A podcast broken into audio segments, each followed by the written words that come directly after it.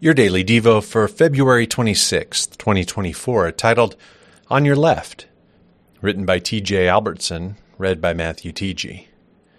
James, a servant of God and of the Lord Jesus Christ. Greetings. James chapter 1, verse 1. Early one morning, a man received a phone call that his father had suffered a stroke. He quickly jumped out of bed, put on his clothes, raced out to the car, and nervously made the hour long trip to the hospital. Not knowing the condition of his father, the only prayer he could muster was to speak God's name. After uttering this prayer, he glanced over his left shoulder to change lanes and noticed a break in the clouds on the horizon. For a moment, the sun shone through, which reminded him of God's presence.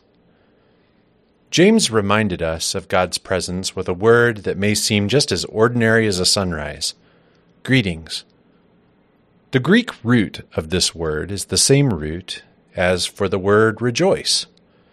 Rejoicing is the outward expression of the inward disposition created by the gift of the Holy Spirit that is given to all those who put their trust in Christ. As we discuss the value of trials this week, remember that there are no trials that Christ followers will encounter without God's presence.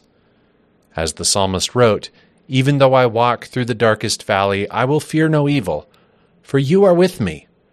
Your rod and your staff, they comfort me. Surely your goodness and love will follow me all the days of my life. Psalm chapter 23, verses 4 and 6. Today's action step. Thank God for a time you felt His presence.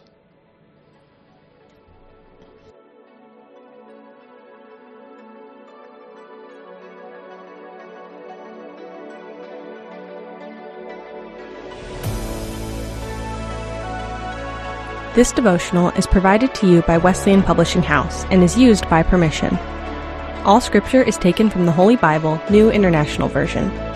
For more information on content use or copyright, visit www.wesleyan.org forward slash WPH.